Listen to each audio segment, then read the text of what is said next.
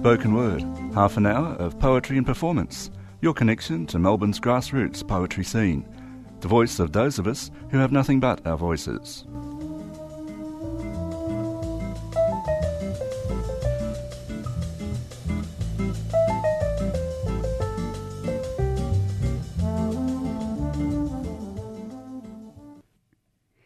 Good morning and welcome to 3CR's Spoken Word. My name is Ella Fanelska and my guest in the studio today is Gayelene Carbis. Gayelene is an award winning writer whose poetry, prose, and plays have been published and performed in Australia and overseas, including recently in the Georgetown Festival in Penang and the Jaipur Festival in India. In Melbourne last year, she had two plays open on the same night a musical at Melba Spiegeltent and a play at 45 Downstairs. Gayelene was awarded a writing scholarship at the Banff Centre in Canada and read her work in New York and Canada in 2012. She was shortlisted for the Montreal International Poetry Prize in 2015, $50,000 for a single poem. She didn't win, so she's still poor. She was also recently shortlisted for Fish International Prizes Ireland in poetry, memoir, and short story, the Age Short Story Award, the Australian Book Review Short Story Prize, Work and Tumblr's Poetry Chapbook Award, and the Lord Mayor's Creative Writing Award. Gayelene teaches creative writing at various universities and has been nominated for a Teaching Excellence Award. She won Best Funny Poem at Melbourne Poets Union Comedy Festival last year. Gayelene achieved first class honours in her MA in Writing for Performance at VCA and is thinking about doing a PhD, if only she could come up with a topic and a decision about whether to write a novel or a memoir. Gayelene's new one woman show will be performed by Clara Pagoni in New York and possibly Chicago and Melbourne in 2017. And last but not least, in 2017, her first book of poetry, Anecdotal Evidence, will be published by Five Islands Press. Welcome to the program, Gayelene. Thank you, Ella. It's lovely to see you again so soon. it's so lovely to have you finally in the studios with me. Thank, Thank you for you. that. And what an impressive introduction. My gosh, super, super impressive. Now let's get straight into a poem. I'll begin with a poem that is relevant for this time of year. It's called Graven Images. My mother was born in Earl Street, Windsor, and I was born in Earl Street, Windsor, and my mother went to St Mary's in St Kilda, and I went to St Mary's in St Kilda, and my mother idolized the nuns, and I idealized them, and my mother played Connie Francis. The bells of St Mary's are here, they are calling singing with our stereo as she scrubbed the floors on her hands and knees, humming and singing and telling stories of how I could sing before I could speak. And when we moved away from Windsor and away from my mother's mother, and I went to St. Kevin's in Ormond, my mother bought a holy picture for the lounge room, and it was one of those long ones of the Virgin Mary with her outstretched arms to take us in.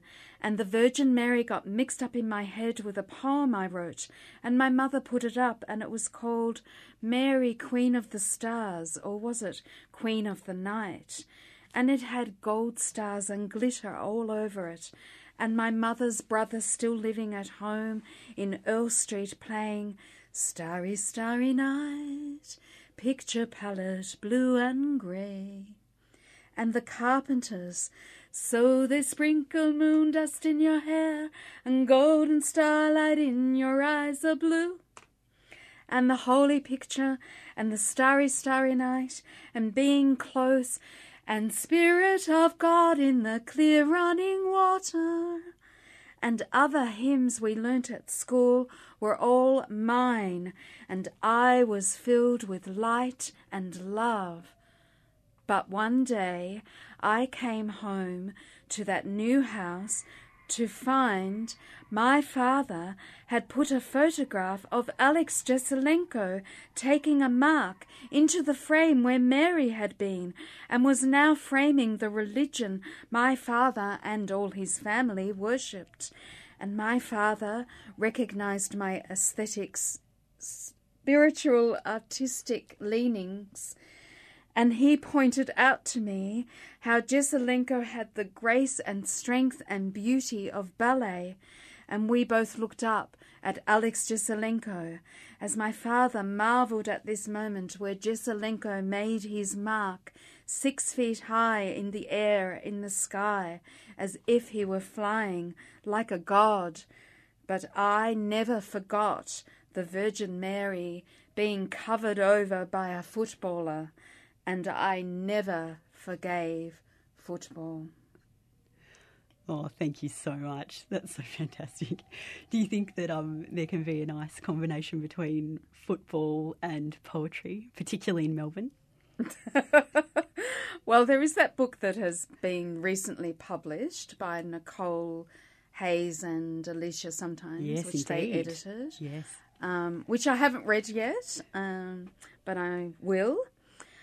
My brother says I would like it. Um, and surprisingly, though I am not a football supporter, I've written a few football poems. Well, there you go. Even not being a football supporter and it's still coming in. You know, just yes. can't escape it in Melbourne.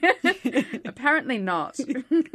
this um leads on to um it, it, was great in the very first poem that we've shared with our listeners um, that you bring song into your performance and this is quite a striking element to your performance. Can you tell us a little bit about what inspires you to do that?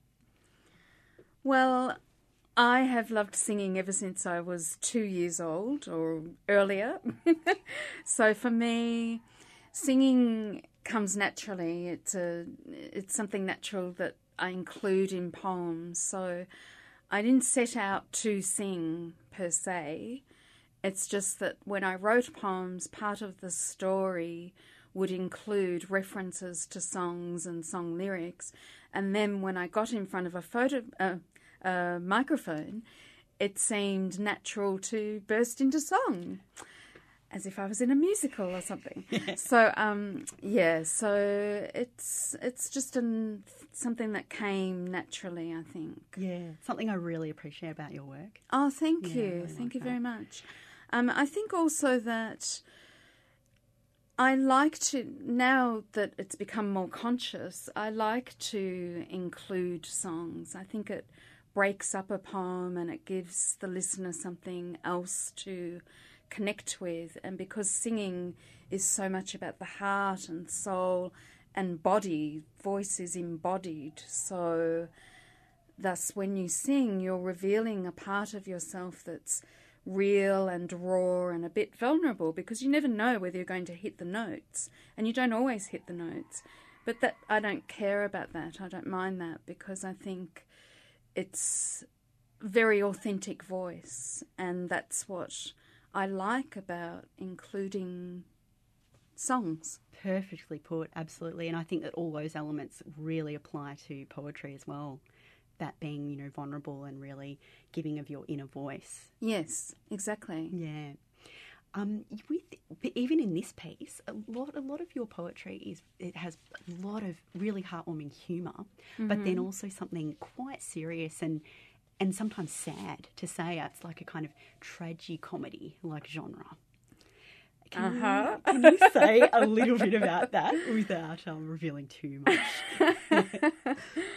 Well, I suppose that um, I like to have a balance in my work, and um, that's not always possible. What comes out comes out, um, but I think that's that's life. Life is full of the light and the dark, and sometimes more of one or the other and I think my poems reflect that.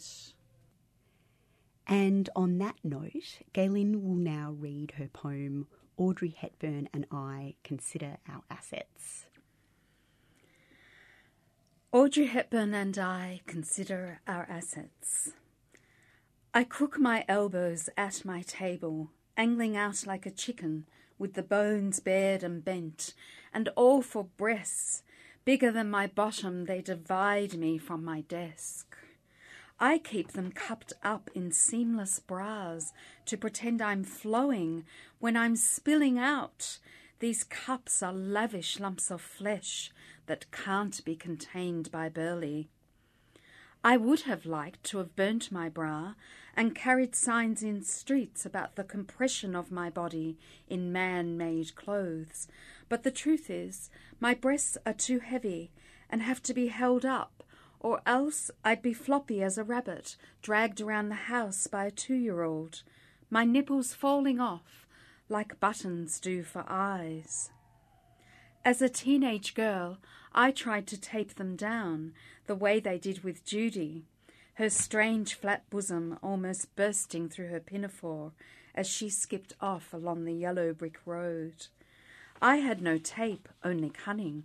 I was careful and went around asking my brother, Do you think I look busty in this? I spent my adolescence in disguise. I didn't want to be opulent like a Chinese opera or overdone like Pavlova.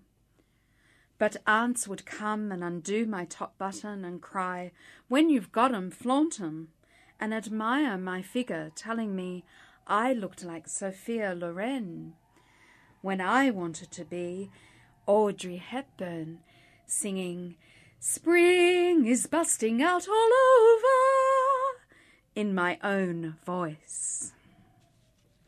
Oh, Gayelene, thank you for that. Um, we had um, some private conversations about this poem. Um, I can relate in this kind of tragedy comedy way now. I think like being a woman now and comfortable with my own body, it's um, I can laugh about it. But uh, that sort of um, pubescent time, I was considered probably busty, and um, yeah, lots of just very uncomfortable situations, and um, can relate to that quite quite well.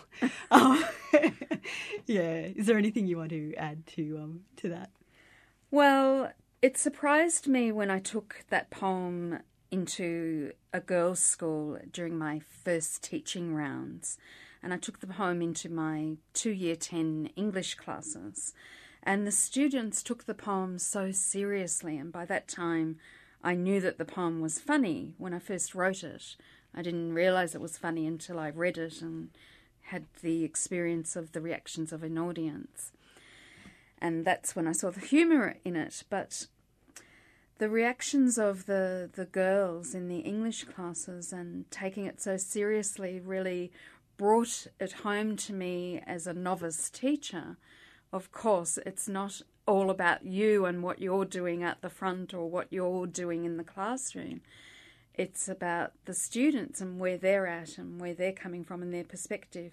But teaching rounds are so terrifying that I remember thinking midway through my first teaching rounds that if I survive this, I can survive anything. you are so, so right. Being a fellow teacher, I remember my teaching rounds too, and I think that it's probably the most terrifying, grueling, testing part of your teaching career, essentially. Exactly. Yeah. Though there are other challenges oh, yes. that happen along the way. oh yes, this is very true. Maybe it's deliberately like this to see if you can, you know, get through it, and if you can, then you know you're you're um you kind of teacher ready. yes. Um, but yeah, leading on from this, actually, um, I wanted to ask you because this is how I came to know you. Is that I during my um uni days, I did a little short course at Monash Short Courses with a poet I did not know, um, who ran a little course, and it was fabulous. And um, I wanted to ask you do you think that poetry, well, writing poetry rather, I think poetry appreciation certainly, but writing poetry can be taught? Do you think poets can be taught or are they born? Can they be made? Can they be improved, enhanced? What are your thoughts about this? I don't know about poets being made. I think that there has to be a poetic sensibility or a poetic ability or talent there. But I do think you can encourage and light a poetic spark. And I think that you don't always know that where that might lead. So I don't know about teaching someone to become a poet, although I think people obviously can move from one genre into another or other genres into poetry, and you can certainly nurture that and guide that and mentor that. Um, but I also think it depends on what the individual poet is looking for in the wide poetry world and the aesthetics of the poetry teacher because poets are looking to speak to very different audiences. I have a friend, for instance, who writes poems on Facebooks about, say, the death of her mother. And she's not what would be called in poetry with a capital P a poet or a great poet, even, but she writes from the heart and she touches the audience that she's communicating to. So I think she's a lovely and wonderful poet.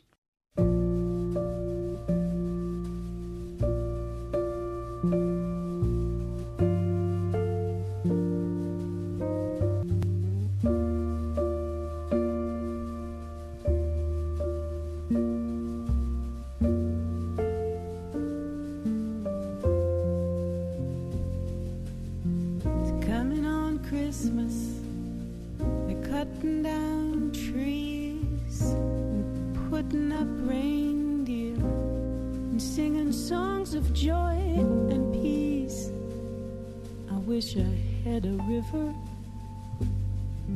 I could skate away on. But it don't snow here, it stays pretty green. I'm gonna make a lot of money, then I'm gonna quit this crazy scene. I wish I had a river I could skate away on. I wish I had a river so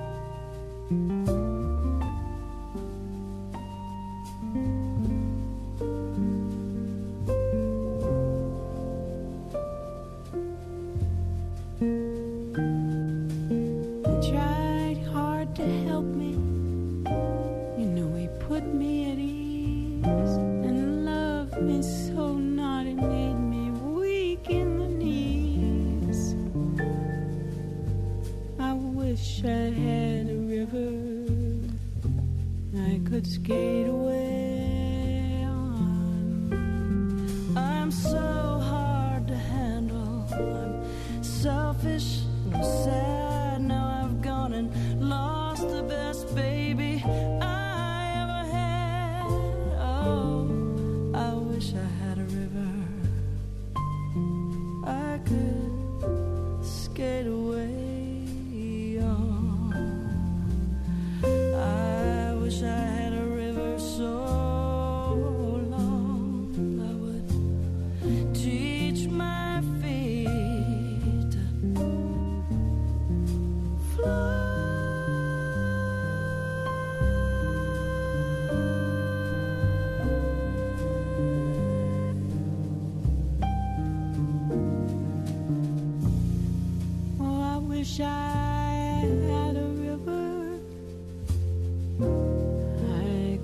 Mm-hmm.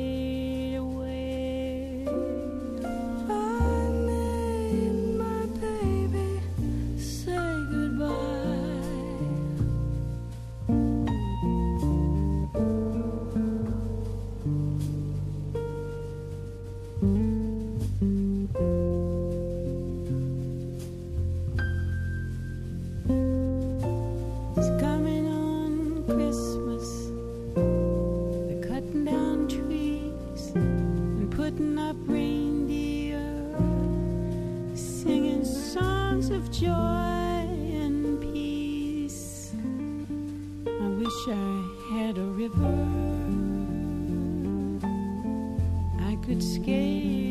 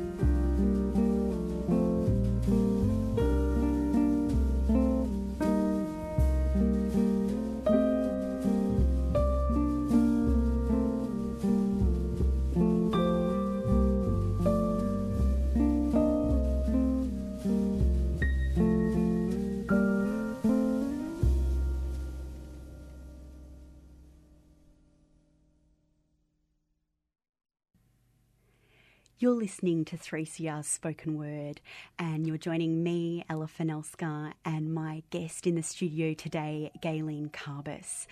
We just heard a beautiful track um, by Madalena Peru with Katie Lang and their rendition of Joni Mitchell's River. Gayelene will now read us a poem which has been uh, shortlisted many times in quite impressive places, including the Montreal International Poetry Prize. Father is in insurance and out most nights. In my father's car, parked outside the Commission Flats in Surrey Road, South Yarra, where my mother's best friend lives, my brother is beeping the horn, but I don't think it blasts all the way to the eleventh floor.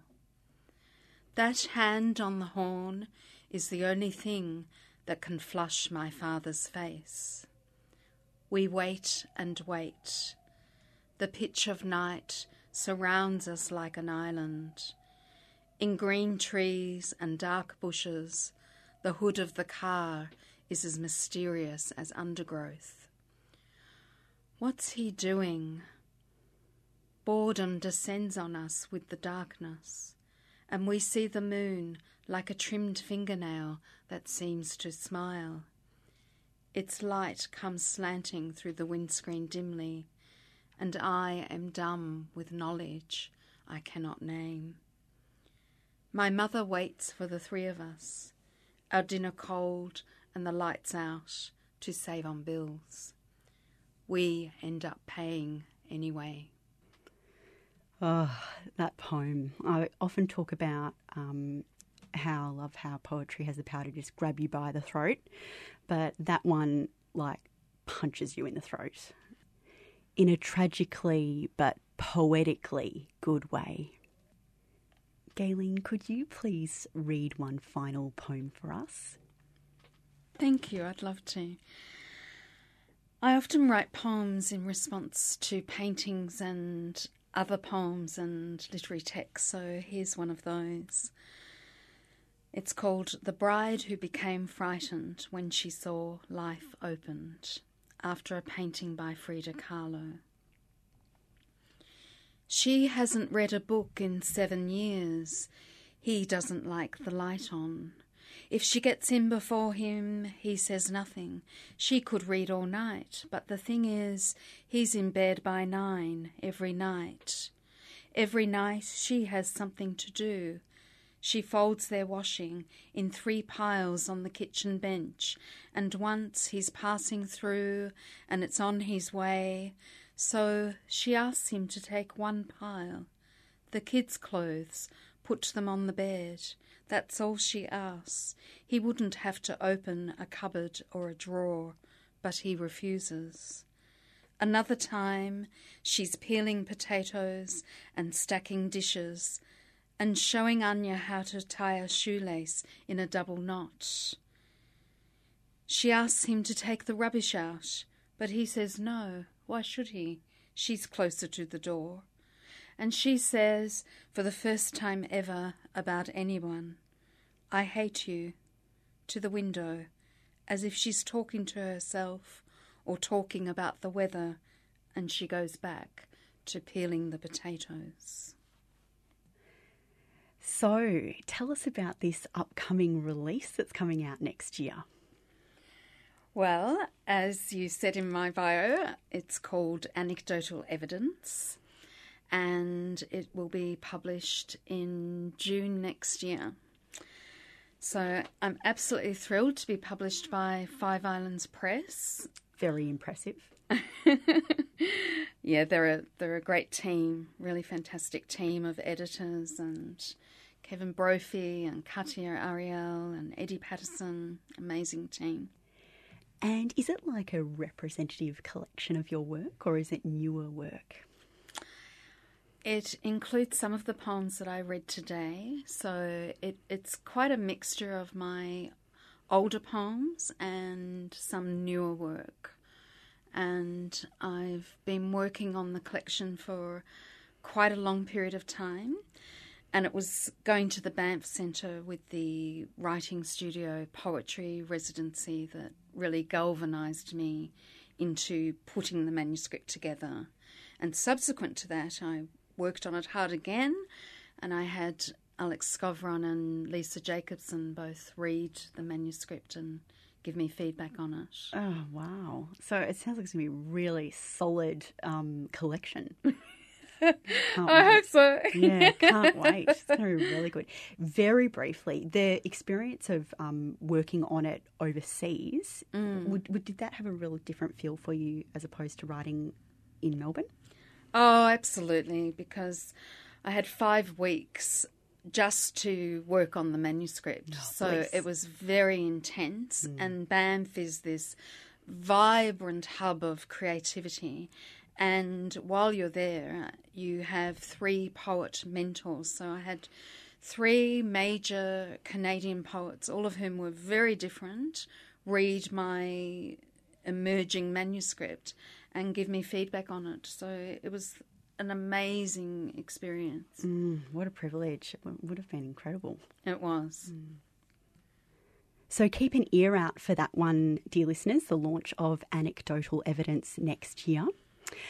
I would just like to thank Gayelene Carbis for being my guest today. She was phenomenal, and I could have easily had her in the studio for another whole um, session, and we may do that uh, next year at some stage. Thank you for listening to 3CR's Spoken Word. My name is Ella Fanelska. You can catch us every Thursday at 9am, so please do tune in, and I look forward to your company next month.